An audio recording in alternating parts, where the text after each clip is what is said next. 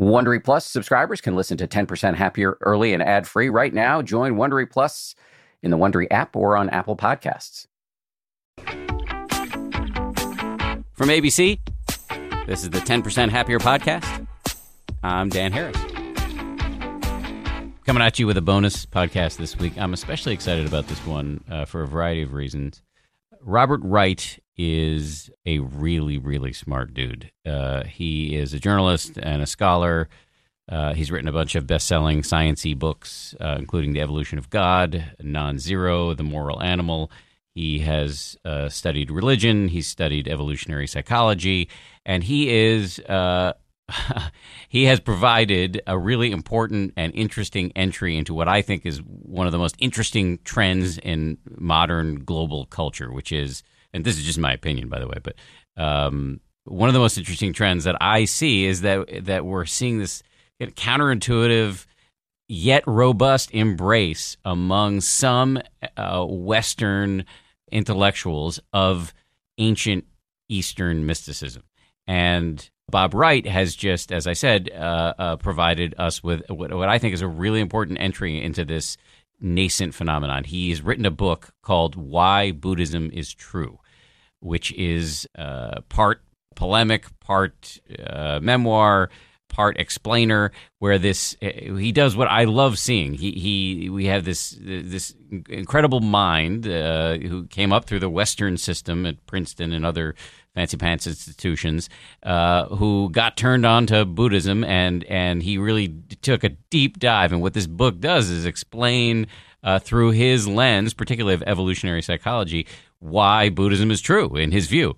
And um, it's funny and it's fascinating and it's deep. And I think it's uh, another way in which these ancient technologies of meditation are going to be able to catch on with surprising groups of people. Because when somebody like Bob Wright comes out and says, hey, this stuff is working for me, um, I, I, think a lot of people sit up and notice, and we're already seeing that because the book, uh, which just hit shelves recently, is um, is doing incredibly well, and I hope it continues to do so. Uh, as you'll hear in this interview, he is uh, an engaging fellow and has a lot to say. Uh, so I've said a bunch, and now I'll shut up and let Bob do the talking. Here we go, Robert Wright. Thanks for coming on. Appreciate it. Well, thank you for having me. As you know, I'm a fan of the podcast, the book, and the entire Dan Harris Evangelical Enterprise. So I'm delighted you. to be here. I think this is a very important book, and I love I love seeing somebody of your intellectual horsepower, but also sort of background. You know, coming from a scientific secular background, turning your attention to Buddhism slash mysticism slash spirituality, whatever you want to call it. We have a poverty of language in this area. I think it's just I think incredibly important and and, and I, it has the potential to bring in entirely new groups of people into this, what I think is a really healthy form of mental hygiene. So, bravo from the jump. Well, thank you. It's nice of you to say that. So, just I always start with the same question, which is how did you personally get into this meditation thing? Well, I guess I had flirted with meditation ever since college. You know, you were supposed to, kind of in college, you were supposed to read a little Eastern philosophy or something and, and think about Zen or something. It had never worked for me. I have a very limited attention span. I'm not a natural meditator. So finally, what did it was a meditation retreat, a one week silent meditation retreat that well, I did why'd in you, 2000. Why did you do that? 2001, why did you do What was going on in your life? You know, nothing in particular. I was having a conversation with some friends in Los Angeles, um, and somebody was plugged into this one place, the Insight Meditation Society, and recommended it. Um, I guess I, I, and we should say that's in Barre, Massachusetts, B A R R E, where, correct, where, where you will find my meditation teacher Joseph Goldstein, who uh, comes up in your book. Yep. Yeah. Anyway, a, a great place where I go and retreat as well. So you you decided to go. I did, and you know the first two days were hell, as I guess people know. Um, I, I just you know couldn't focus on ten consecutive breaths. 10 consecutive breaths is a lot, even when you're it's, super concentrated. it's a lot, but you would hope that after two days of solid meditation, you'd, you'd get into double figures. But then finally it clicked. And in fact, I had some, by the end of the retreat, some very powerful experiences. Uh, and leaving aside independent, you know, specific experiences while meditating, there was just a kind of a transformation of my consciousness. It was just amazing. Oh, that's a big, big phrase transformation of my consciousness. Well, I don't mean permanent. I, I don't mean, you know, it just clicked and I never had to meditate again or that it stayed at that level uh, for weeks and months after the retreat. But at the end of the retreat, I did feel as if my consciousness had been transformed. In what way? Well, I just saw beauty everywhere I looked, and I'm not normally the type to do that. um, I felt kindly disposed toward humankind, another thing I wasn't in the habit of.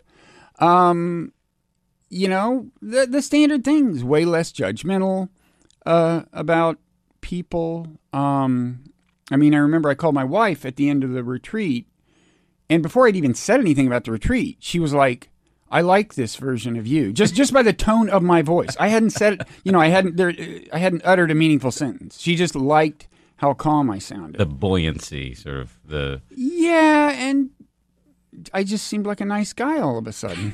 so, safe to say, baseline, you're curmudgeonly. You know, I uh, I have my moments of transcending that, but you know, I'm not. Who am I not? I'm not Mr. Rogers. Uh, I'm not. You know, there's a lot of good people. I'm not. Um, you know, Mike Kinsley, uh, who I worked for at the New Republic, once suggested that I write a column called "The Misanthrope." You know, uh, so anyway, at the end of this retreat, I felt very, very good, and I felt like I was a better person. I was a better person. Now, did you think you would become a Buddhist? Well, and would you call yourself a Buddhist? I, still don't call myself a Buddhist. It's that's a tough call. Um, I guess the reason I don't, it, it may seem kind of odd for somebody who writes a book called Why Buddhism is True to say I don't call myself a Buddhist, but the reason I don't is I know that in Asia, you know, Buddhism means something different to most people who are Buddhists.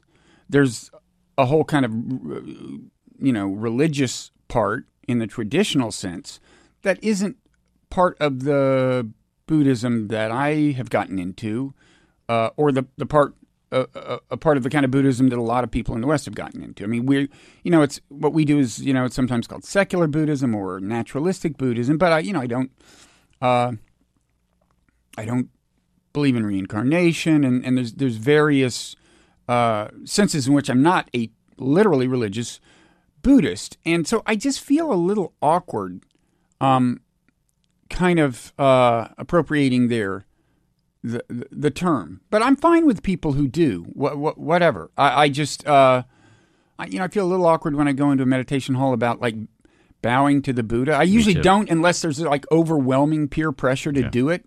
It just seems a little fake or something.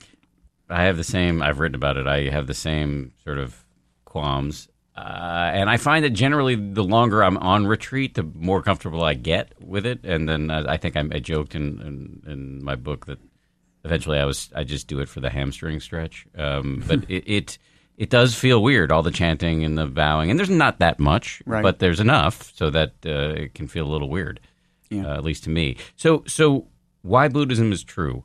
Uh, if I had told you back in the '90s that you were ever going to write a book with that title, what would you have you know laughed?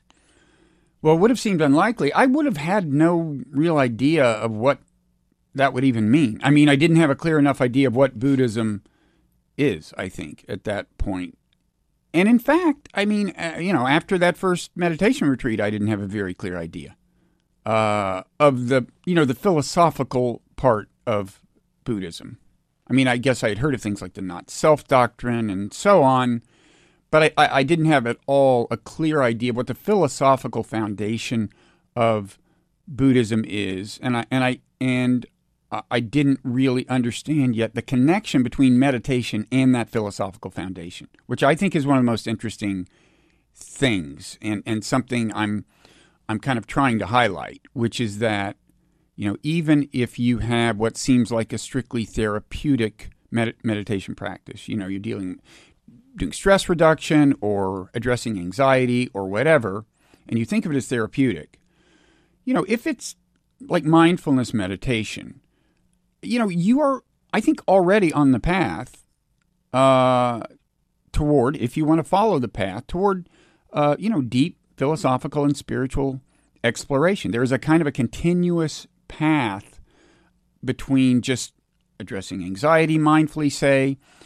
and concepts like not self or you know so-called emptiness. You know the, these arcane sounding um, philosophical concepts. I, I, I think I think I guess I would say enlightenment is a more incremental process than it sometimes is talked about as being. I mean, people think of like, well, there are people who have meditated for years and then finally a, a, a switch flipped and they were awakened, they were enlightened. I'm sure that happens, but I also think you can get a little bit enlightened and then a little more enlightened. And even if you never go all the way, and of course, there's controversy over whether anybody ever has gone all the way or what enlightenment is and so on. But, um, you know, I, I think that's the way to think about the practice. That in in the preceding paragraph, there are a lot of uh, things that I want to go mm-hmm. further on. Uh, I want to know whether you think enlightenment is real and what actually it is.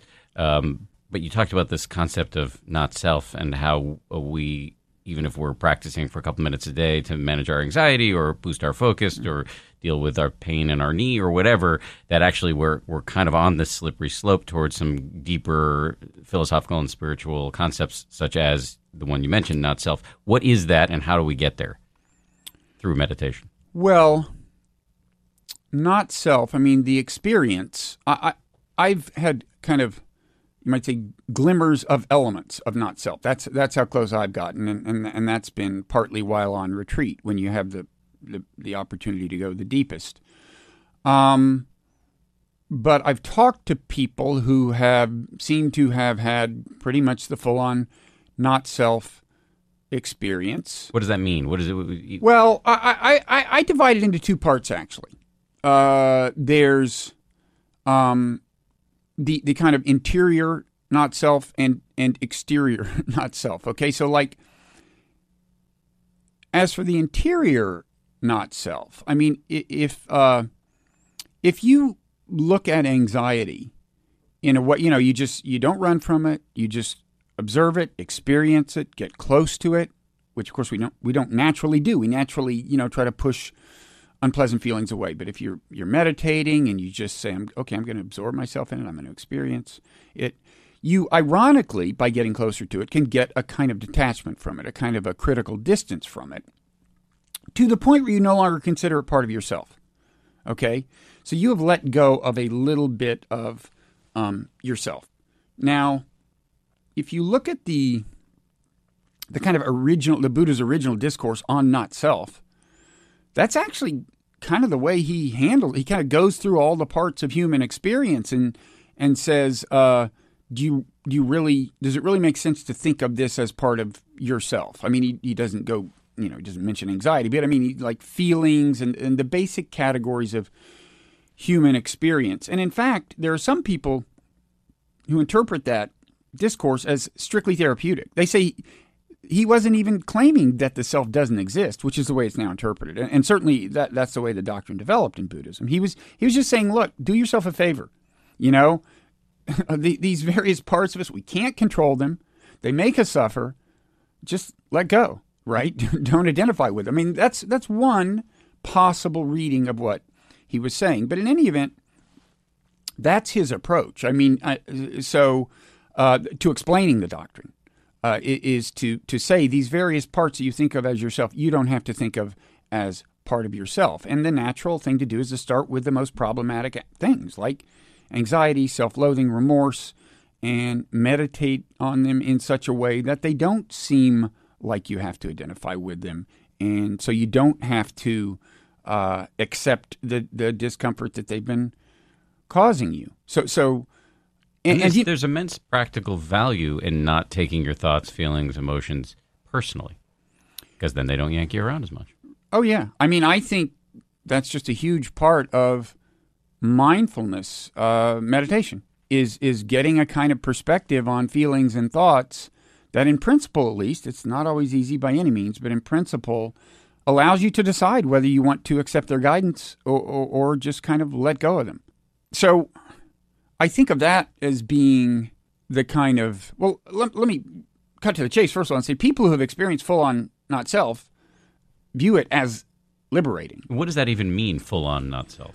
Well, it gets hard beyond a point because asking them what it's like to be them doesn't always yield as clear and articulate answers you would like. I will say th- this other part of it, though, what I call the exterior part. I think I got a hint of that on a retreat once when I uh, I was meditating and I, I felt like a tingling in my foot, and I heard like a bird song, and it like genuinely felt as if the source of that bird song was no less a part of me than the tingling of my foot. So in other words, the the sense of my my boundary had dissolved to a considerable extent. Mm. And these two things, interior and exterior, are related in the sense that I think what put me in a position to feel that was partly the fact that I wasn't identifying so much with the various things that were inside my body anyway.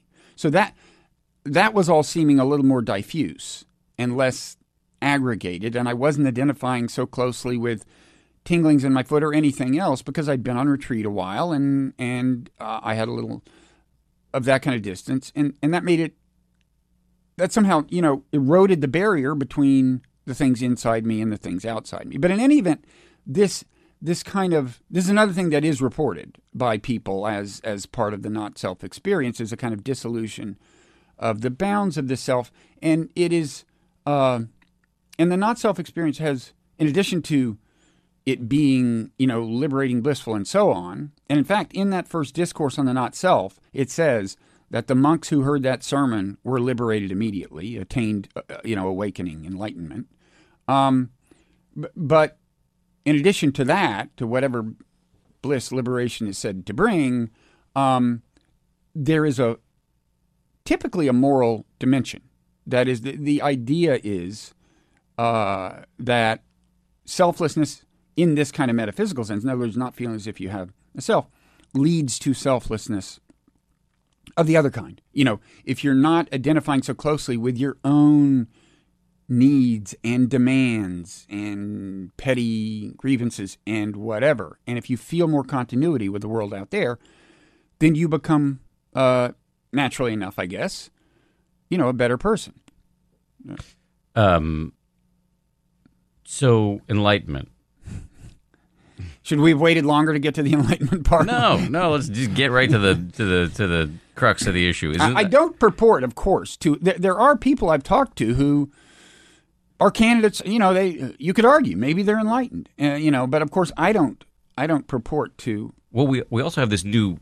Are you saying you're not purporting to be enlightened? I'm not. I'm not even purporting to be within you know the ballpark. I'm not. I'm not even. You know, it's it's like not not in sight. You guys, uh, you and I have this in common. But but there is this group of people, a very controversial group of people who are coming forward now to say that uh, they are enlightened. You know, we've got this guy, uh, a friend of mine, Daniel Ingram, this doctor from Alabama. Yeah, I know um, Daniel. Yeah, so Daniel's great. I, I love him, but he created an enormous amount of controversy by coming forward and saying, "I'm enlightened." Right. Um, uh, th- th- which is g- generally kind of verboten uh, within the meditation community. There's a sort of omerta around this issue. Um, uh, so that's kind of an interesting sort of bit of cultural news, I think. But th- that being said, do you, do you have a view on whether, because you come from the same sort of secular scientific background from which I come. I'm not a scientist, but I'm the child of one, um, uh, the child of two, um,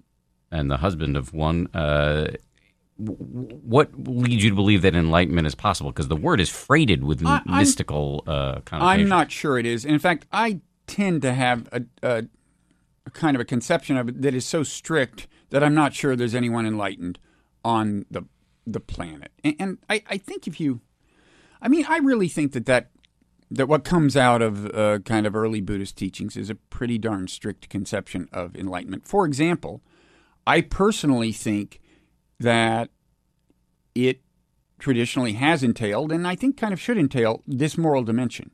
So if you're enlightened, you should be a super good person.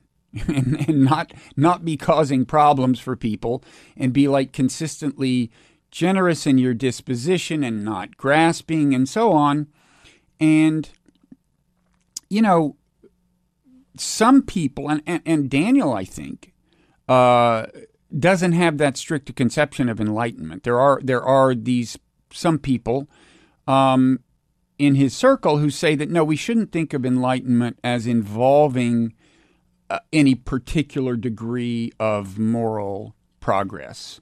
The the, the two I, I think they would say the two you know progress on the meditation path tends to involve moral progress. You tend to become a better person as well as a happier person. Um, but they would say, well, first of all, it, it's true that that's not guaranteed. There definitely are very good meditators who are not very good people. That's a biggest riddle for me. I mean, I've we've talked about I've yeah. talked about it before on this podcast, but I just think it's so interesting that that you can be a meditative adept and a jerk.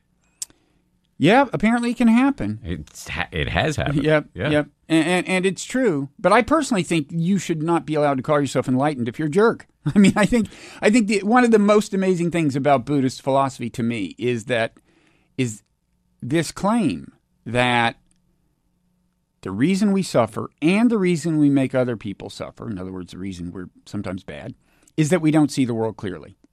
And that if we will if we see the world more clearly, we will become happier and better. That's an amazing claim because it's like three birds with one stone, right? Truth, happiness, goodness, you know? Uh, and I, I think there's a lot to be said for the claim. I basically defend in, in the book the idea that it tends to be not, not guaranteed, but there is this convenient convergence between seeing the world more clearly, becoming happier, and becoming better. And I and I think that's uh, really at the heart of, of Buddhism as traditionally conceived, at least. And that's why I'm just not willing to say that someone's enlightened um, if they're not a pretty good person. So, w- w- what would you say enlightenment is? Well, I, I, mean, again, you know, the way I conceive of it, you know, when you start thinking of nirvana, which is, of course, is thought to correspond to enlightenment, right? Uh, the experience of nirvana corresponds yeah, to enlightenment. Yeah. I mean, that's the idea. It, uh, traditionally, the idea is like liberation, enlightenment, nirvana. I mean, the actual Buddhist word that's sometimes translated as enlightenment would be more literally translated as awakening, I think. But certainly the idea is that these things, if you really cross the final threshold, they come and they all they're all there. Um, and nirvana is, you know, I mean, you're talking about uh, something pretty blissful. And if you, if you look at the mechanics that are said to lead to nirvana, it's something, it's a threshold that I, it would be pretty hard to, to actually cross because it involves, I guess you could say, complete defiance of the levers that natural selection uses to built into us to get us to serve its agenda. I mean, this is the way I look at Buddhism, not the way the Buddha did, of course, didn't have Darwinian theory.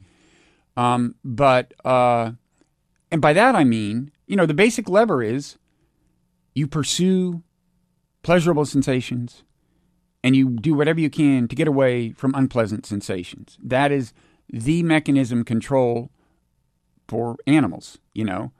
And I take nirvana to be what happens when you completely transcend that incentive structure. Um, now, people can clearly go an amazing distance in this direction. I mean, remember, in Vietnam, you know, there, there, there were monks who immolated themselves and did not move a muscle. Okay? They sat there with complete stoicism while burning to death. Now, obviously, they had reached a state uh, that, you know, an indifference to physical pain that is very hard to imagine. But what that shows you is that um, amazing things are possible through meditation, and maybe true enlightenment is possible. But but in any event, I would imagine enlightenment in the traditional sense to involve that degree of transcendence of you know this basic incentive structure of of you know seeking pleasure avoiding pain is it surprising to you at all that a guy with your background is even taking concepts like enlightenment and nirvana seriously well again i mean i'm I, I, i'm I, I'm I'm talking about them in a very hypothetical, theoretical sense. I, I, am not convinced that it's ever actually happened to anyone. I mean, the strict sense of enlightenment that I'm talking about, I'm not convinced that it's ever uh, happened to anyone. So, who was the Buddha in your conception? Oh, I don't know. I mean, uh, as a historical matter, I think we know less about the Buddha than we know about Jesus or Muhammad. And I think we know less about what he actually said. It, you know, there was quite a period when, uh, you know, things weren't written down in a long time. So there was oral transmission and so on. Uh, so I don't, as you know, as a, I'm, I'm a little agnostic on which of the things attributed to the Buddha um, he actually said, as I am with Jesus and Muhammad, but in a way even more so. I mean, what's clear to me is that fairly early on, a very impressive philosophy developed that diagnosed the human predicament accurately. And, and, and the argument I make in my book is that you know modern evolutionary psychology validates that prescription in a new way, and modern psychology generally.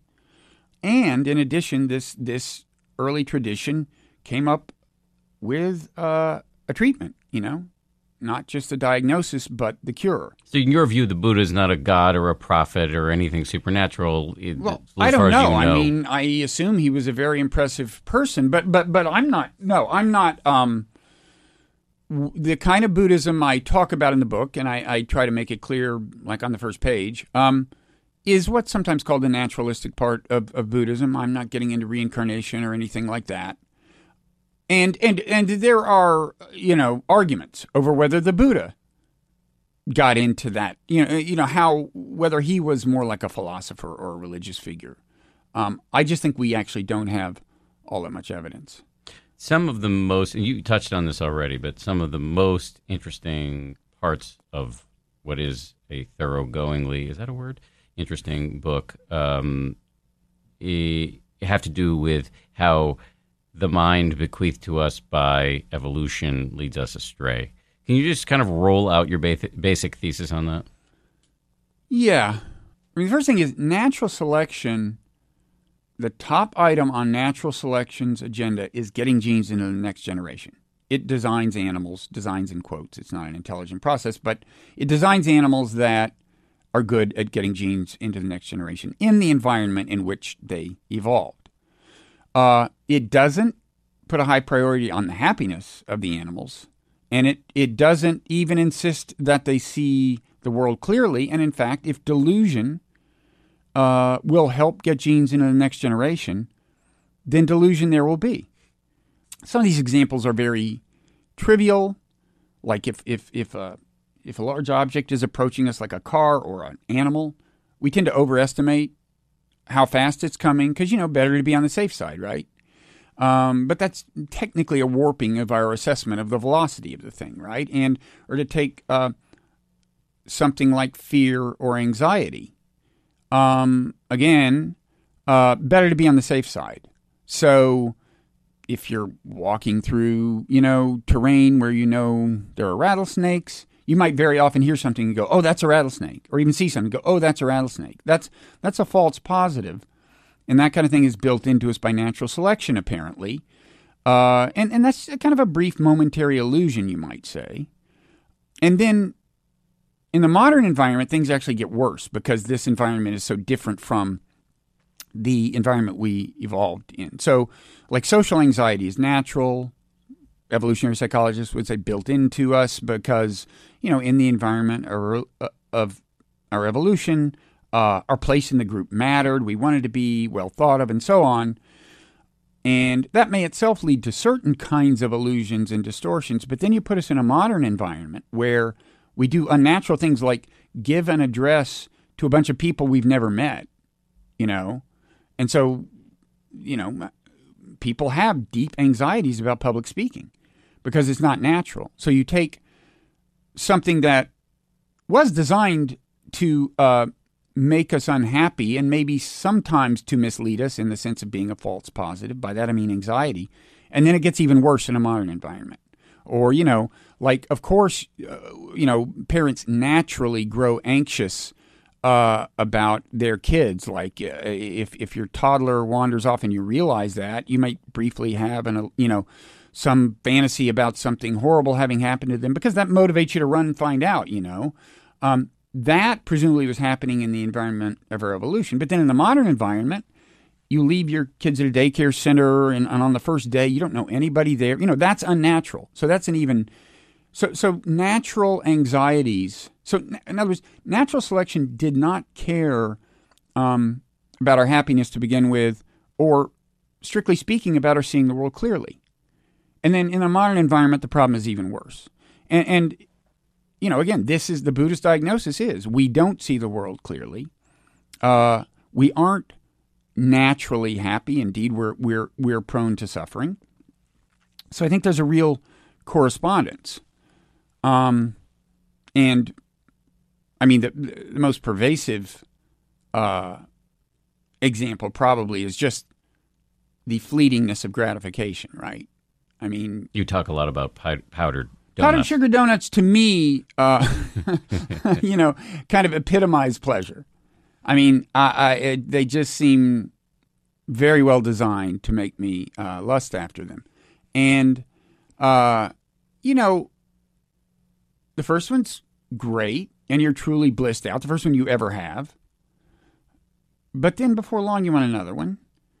And then as time goes on, you're paying less attention, you're getting less pleasure out of them and wanting the next one, you know, sooner and more and more. It's just like a mindless process of scarfing them down. Um, well, that basic dynamic seems to have been built into us by evolution. You know, uh, uh the, the fact that enduring gratification is hard to come by makes perfect sense from natural selection's point of view, right? Because natural selection wants you to pursue things like food and sex, you know, to, to stay alive and reproduce. But obviously, if they brought, you know, endless gratification, if the gratification never dissipated, you would never pursue them again. And that's not what natural selection wants. It wants you to be on this endless quest.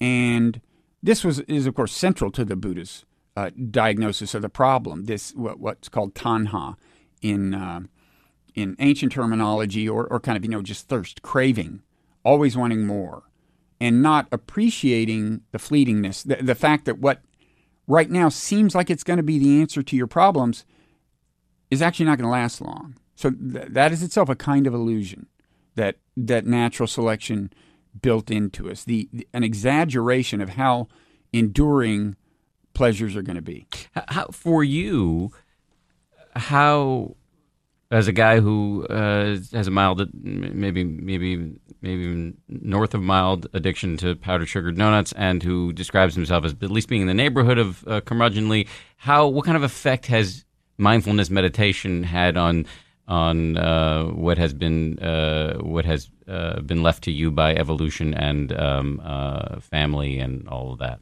Um, well, first of all, the powdered sugar donut thing is totally under control. Really? Yeah, not so much as a result of meditation, but just that I prefer to expend my, uh, you know, allotment of sinful behavior on, on dark chocolate. Oh, okay, so you just switched. yeah.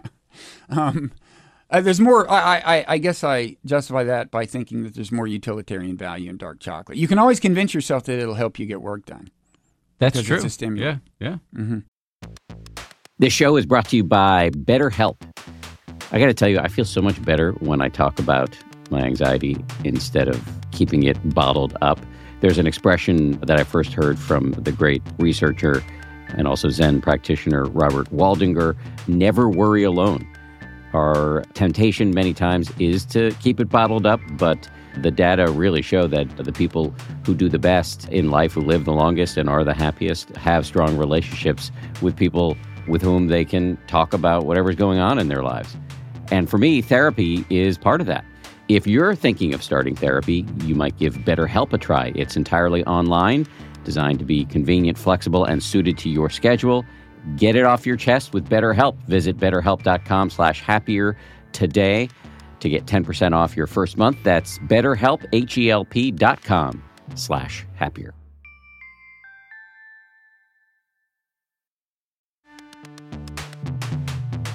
As they say at Amica, empathy is our best policy. Whether you need auto, home, or life insurance, they're ready to help you protect the things that matter most to you. They're a mutual company, customer owned, in service to you. Amica representatives are here when you need them, and you can take comfort knowing a real person will be there on the phone to take care of you because the greatest measure of their success is your satisfaction.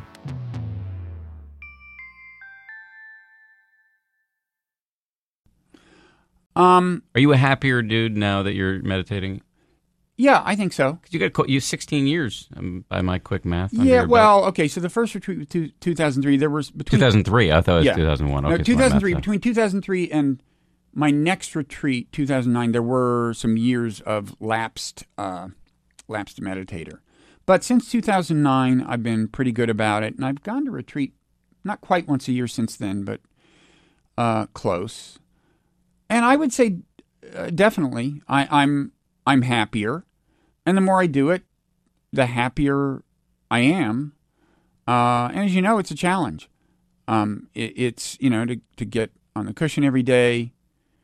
A thing I'm I'm trying to do more and more is appreciate the value of you know I, having done my morning sitting, appreciate the value of uh, little doses of meditation during the day, like those moments when you're having trouble working and you're thinking, uh, maybe I should eat something, or maybe I should, you know.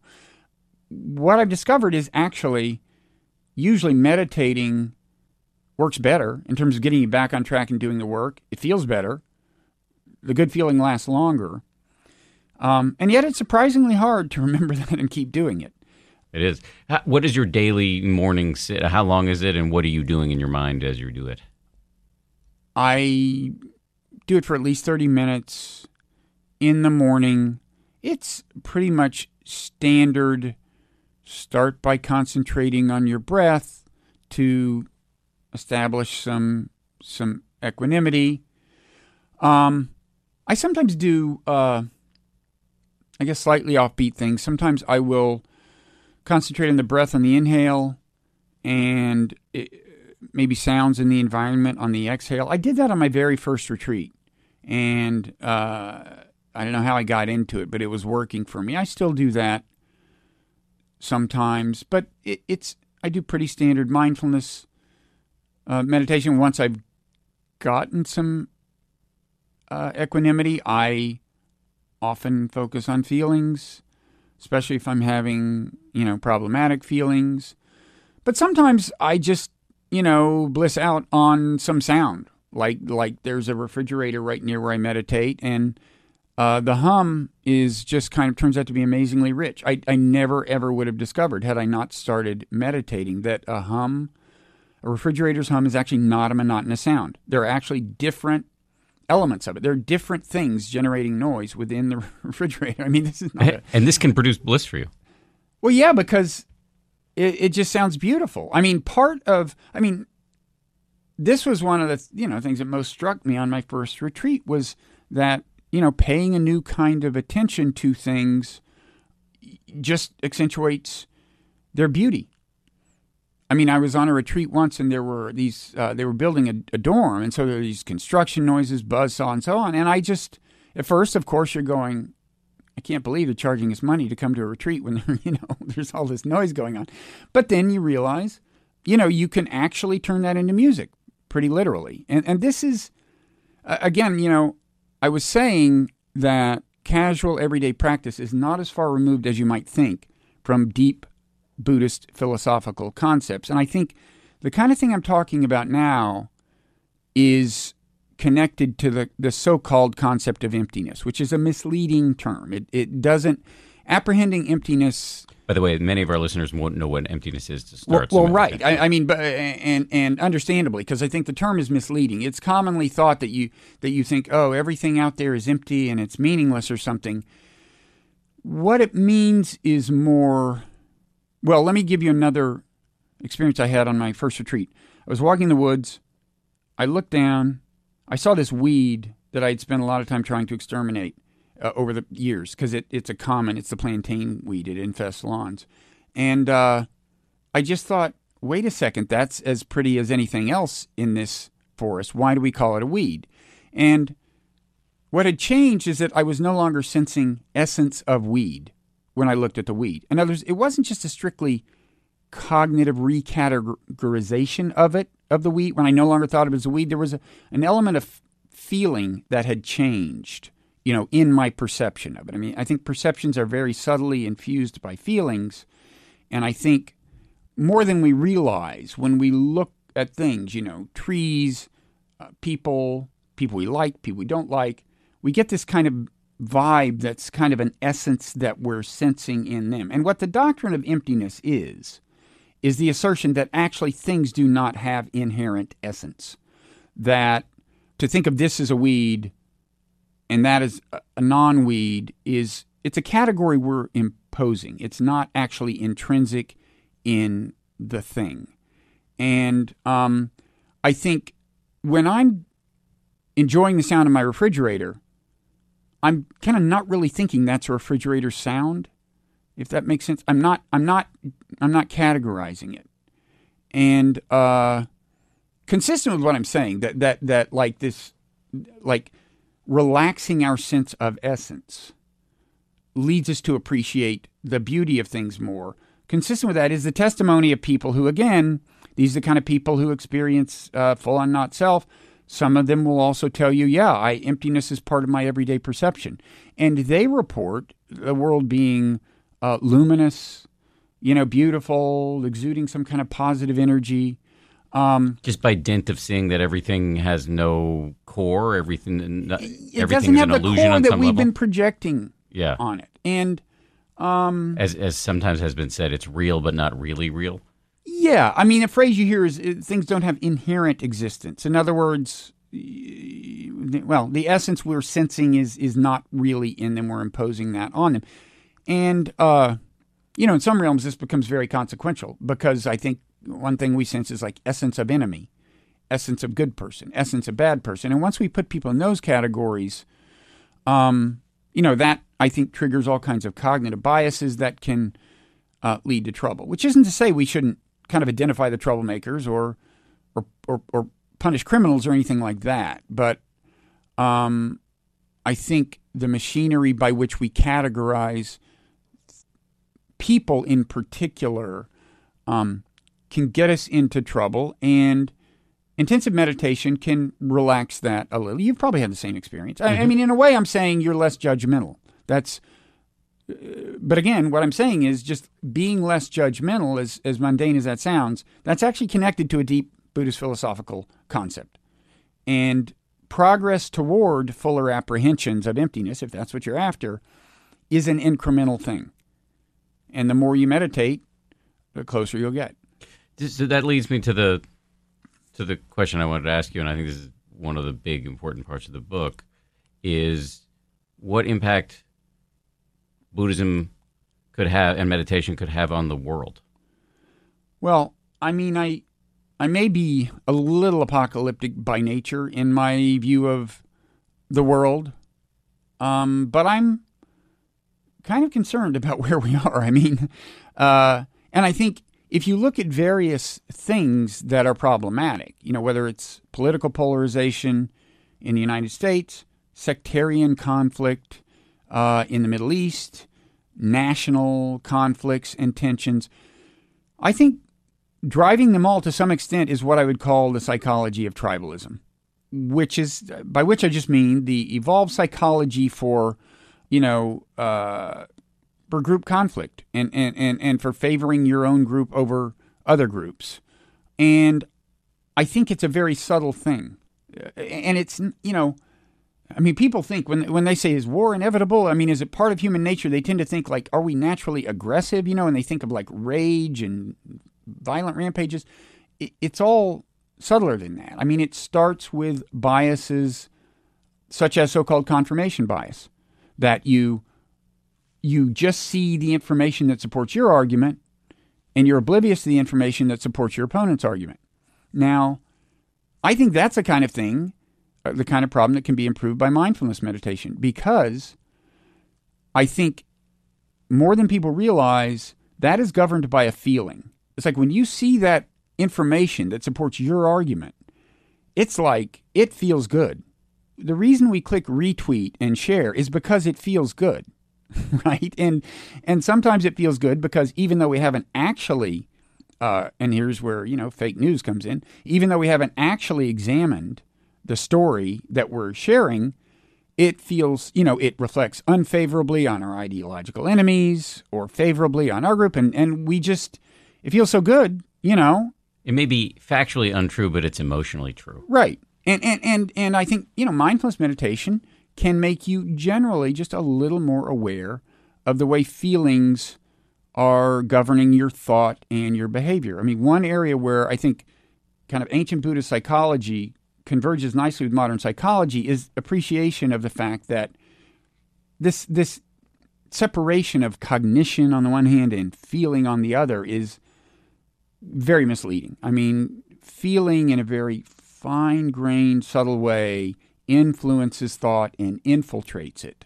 And I think that's typically the dynamic that drives a lot of the cognitive biases that in turn are uh, constitute this psychology of tribalism. And I, and I think mindfulness meditation makes you less susceptible to that, especially if you become aware of the problem as a problem. And thankfully, there is more discussion of this of this problem, like political polarization, fake news, and so on.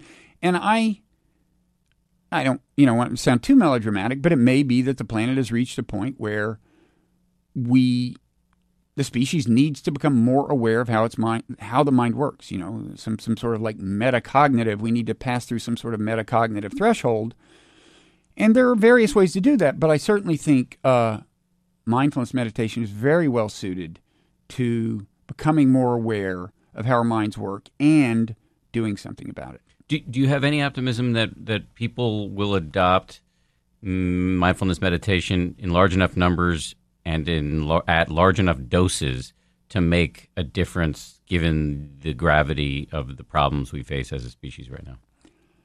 Well, you know, you start small.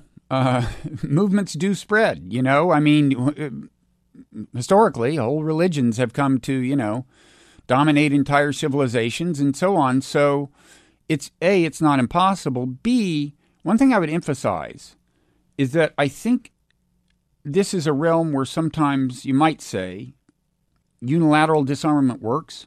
In other words, I actually think that sometimes emotionally driven, very strong reactions to Trump play into his hands, convince his supporters that indeed everyone hates him in the media is biased against him and so on, and, and have various other unfortunate consequences. I actually uh, just set up a website called mindfulresistance.net which is going to put out a newsletter. Uh, I think this is a, a, prescription that would be good for the world. there are a few other aspects of the book I'd like to talk to you about. Um, talk to me about the title because it's a strong and provocative one. Yes, it is. Uh, so, why Buddhism is true? It's not. I, I didn't have that in mind when I wrote the book, but what did you set out to do when you started writing this book? Uh, I'm, I'm, you know, my book proposals never look anything like what I produce. And I, I don't even remember what this one looked like because um, I've learned a lot about Buddhism since I did the proposal.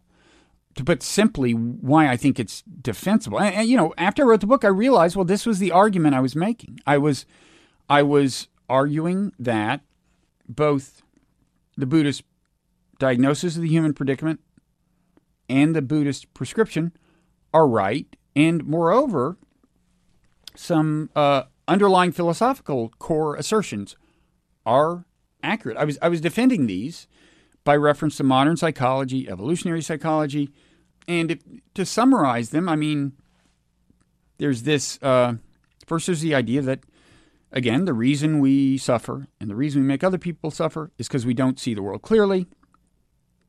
I think that's right, and I think meditation is is a, a very straightforward response to that diagnosis that can be effective if you're diligent in your practice. But beyond that, if you if you ask, well, in what senses do we not see the world clearly? Buddhism, I, I think you can kind of divide the answer into two parts. They say that we don't see ourselves clearly, and we don't see the world out there clearly. And those roughly correspond to these doctrines of not self and what is misleadingly called emptiness.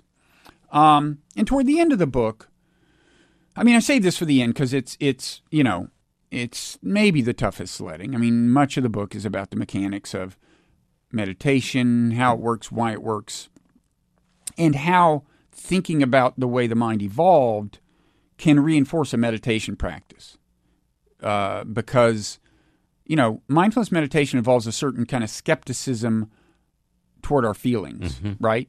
You, you you like you examine them and decide which ones are worth following and which aren't. And and I argue that evolutionary psychology really drives home why that makes sense. It, it, it evolution didn't design our feelings to be trustworthy in our in our sense, in the way that matters to us, and in some cases, it designed them to delude us. Um, so I, I do most of the book is all that, but by the end of the book, I've uh, uh, yeah, I, I, I've, taken on these two kind of core philosophical ideas and argued. I mean, not self. Uh, By two core philosophical ideas, you're talking about not self and yeah, yeah. The, the idea that the self, at least as we traditionally think of it, as we naturally think of the self, uh, does not exist. There's a lot of of uh, studies in psychology and so on showing that our intuitions about what's going on in our head, and the intuitions of the of the role the conscious mind plays in our thought and our decisions is wrong. Uh, not- this isn't just evolutionary psychology. Psychology's been saying this for a while. Um, and I think that's useful, and it's very consistent with uh, what you hear from meditation teachers. You've probably heard them say things like "thoughts think themselves," right? Well, I've never understood that. well, I mean, I, I think it makes sense in light of what I think is the best model of the human mind to have emerged from evolutionary psychology, the so-called modular model, where you know the unconscious mind consists of all these little specialized uh, kind of agents that are in a way competing for your attention, competing for control, and so the idea would be the winning modules kind of inject thoughts into your conscious mind. And then the illusion is that they kind of emanated from the conscious mind. So, who are the modules like jealousy and Uh, jealousy would be an example of a specialized mechanism.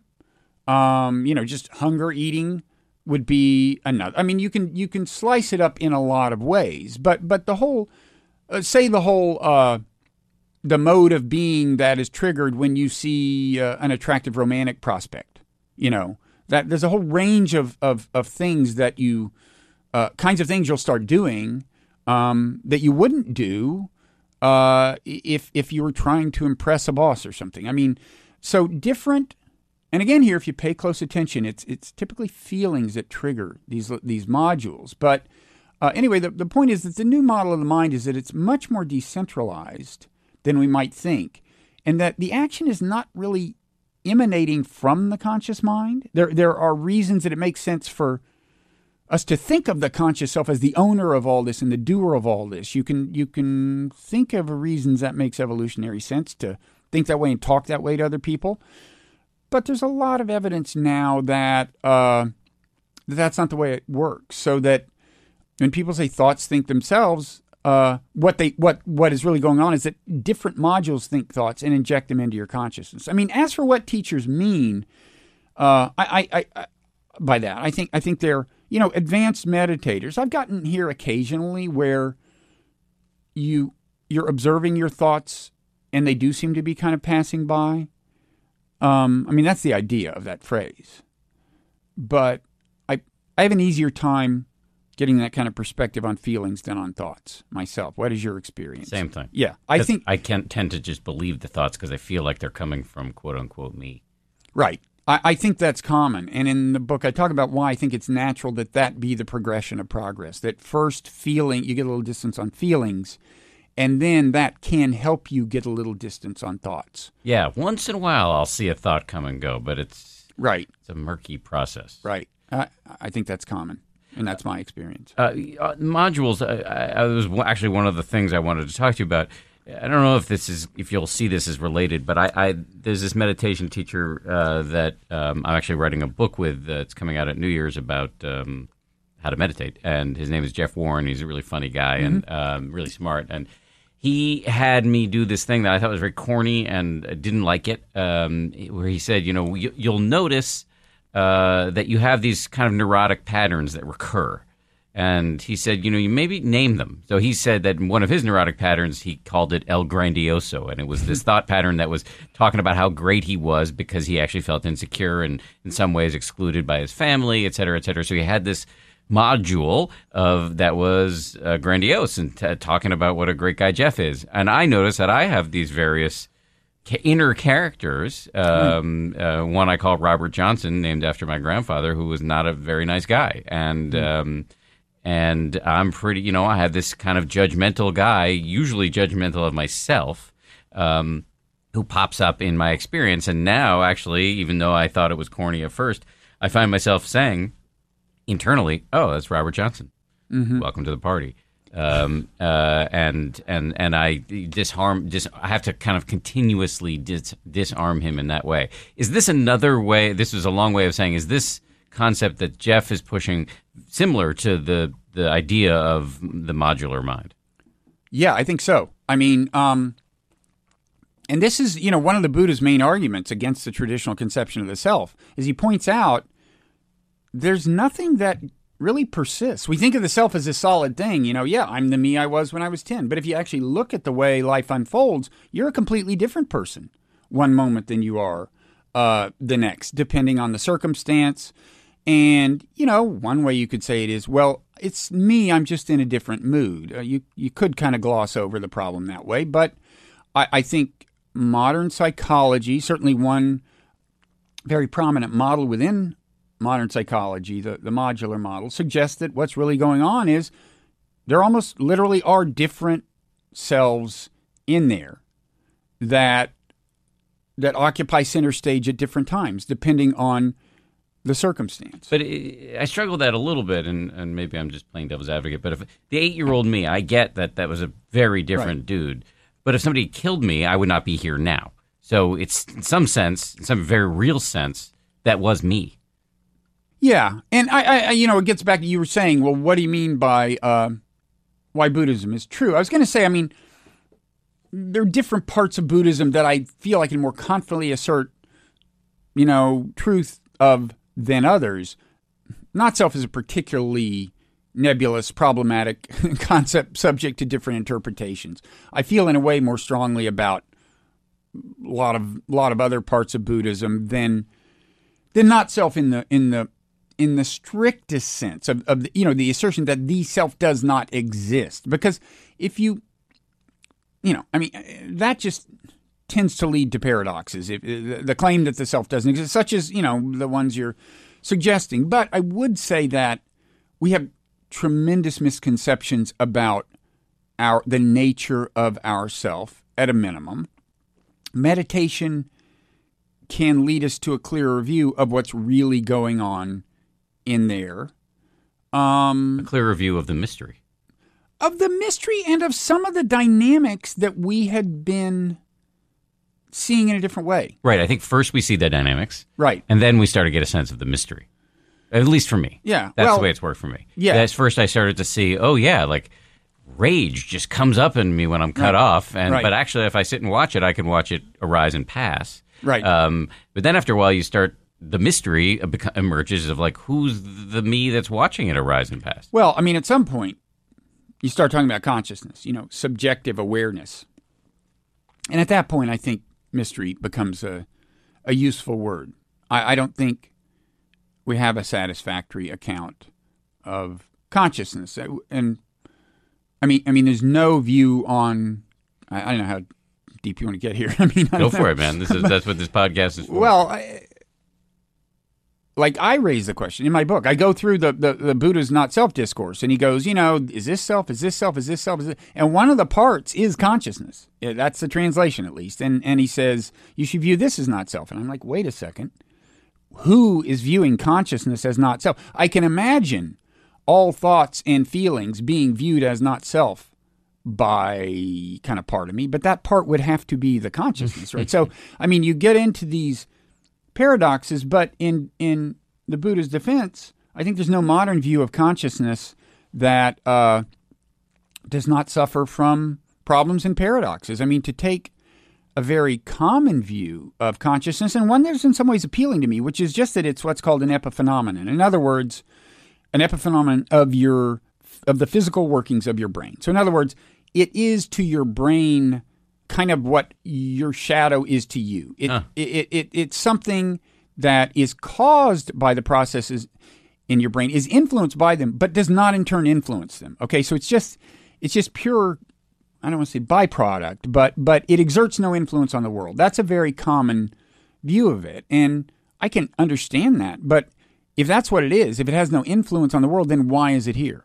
That's another way of saying consciousness has no function.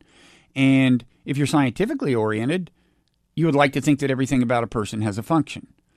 And you know, intriguingly, consciousness, just the fact that it is like something to be alive, we have subjective awareness, we experience pleasure and pain and so on. You know, that's, for my money, what gives life meaning. Uh, you know, if, if we were just robots and it wasn't like anything to be us, then I just, you know, who would care what happened to this planet, right? So it's just interesting to me that the, the thing that seems most clearly to give life meaning is one of the most mysterious things in the world that we are farthest from understanding. Are you nervous about this book? I'm always nervous when I publish a book. Yeah, but this one seems. Oh, you know, I'm trying to. Uh, no, you're right. I mean, uh, it's not the first time I've uh, invited ridicule. I mean, this title maybe is the worst yet, but you know, I, I And have you received it? Ridicule? I actually did get a little yeah.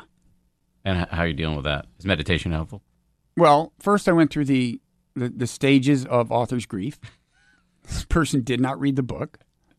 Uh, this person, uh, which I still believe, but anyway, I am trying to deal with it in uh, in a Buddhist way, which is really hard. You know, some things are easier than some feelings are easier to deal with than others, and it's like, you know, the uh, feeling the dislike of the person well up, right? Intervening between that and the revenge fantasy is really hard. It really is. It's actually, I think the point of intervention to give yourself a break, to give you a break, should come between the revenge fantasy and the actual taking of the revenge. well, I have succeeded. The, this person is still living. No, actually, my revenge fantasies are not violent. That's know, fine. It's it's more like it's more like uh, oh well, this is what I'm going to say about that Yeah, yeah, person yeah, in yeah. some public forum, or you know, you actually think it through. Of course. I don't think, I don't, I don't, I, I think that that's setting the bar too high. Yeah. I think you, you the, the revenge fantasies are going to come, and you usually catch it, you know, seven paces down the road mentally. yeah. It's if if you can catch it before you're down the road physically on the way to bludgeon them, or on the way to your computer to send the nastiest tweet ever devised. That I think is the victory, just in my view. I have not mentioned this on Twitter, partly because I, I, I think it wouldn't be tactically wise to give any more attention to this. But um, the uh, but it's hard. It, it, it is really it's amazing how hard it is. But so far, I've refrained from doing anything regrettable in response to this particular this particular piece about my book. Where, if people want to learn more about you and your previous books and this book and everything else you do, uh, where can they do that? There's actually a website for the book, whybuddhismistrue.net. On Twitter, I am at Robert Wrighter, W R I G H T E R, and and I actually have a uh, a Twitter feed at Darwin Dharma that originally grew out of an online course on this stuff I taught that in turn was grounded in a seminar I had taught about it at Princeton.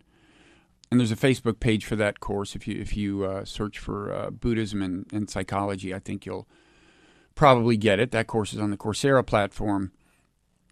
Um, and then I, I'm doing this this uh, mindfulresistance.net thing I mentioned, and I don't know. You mentioned the book. That's the main uh, main pluggable thing in my life right now. Well, it's a great book. So Well, I'm it's it plug it. really uh, it's very nice of you to say that, and if you mean it, uh, I'm getting even more gratification out of it. I do mean it. As I've said, a big fan of your your mission. Keep it up. Thanks for being a great guest. Well, Appreciate it. Congratulations. Thanks for being a great host. Okay, that does it for another edition of the 10% Happier podcast. If you liked it, please take a minute to subscribe, rate us. Also, if you want to suggest topics you think we should cover or guests that we should bring in, hit me up on Twitter at Dan B. Harris. Importantly, I want to thank uh, the people who produce this podcast Lauren Efron, Josh Cohan, and the rest of the folks here at ABC who help make this thing possible. We have tons of other podcasts. You can check them out at abcnewspodcasts.com. I'll talk to you next Wednesday. If you like 10% Happier, and I hope you do, uh, you can listen early and ad free right now by joining Wondery Plus in the Wondery app or on Apple Podcasts. Prime members can listen ad free on Amazon Music. Before you go, tell us about yourself by filling out a short survey at wondery.com slash survey. Once upon a beat.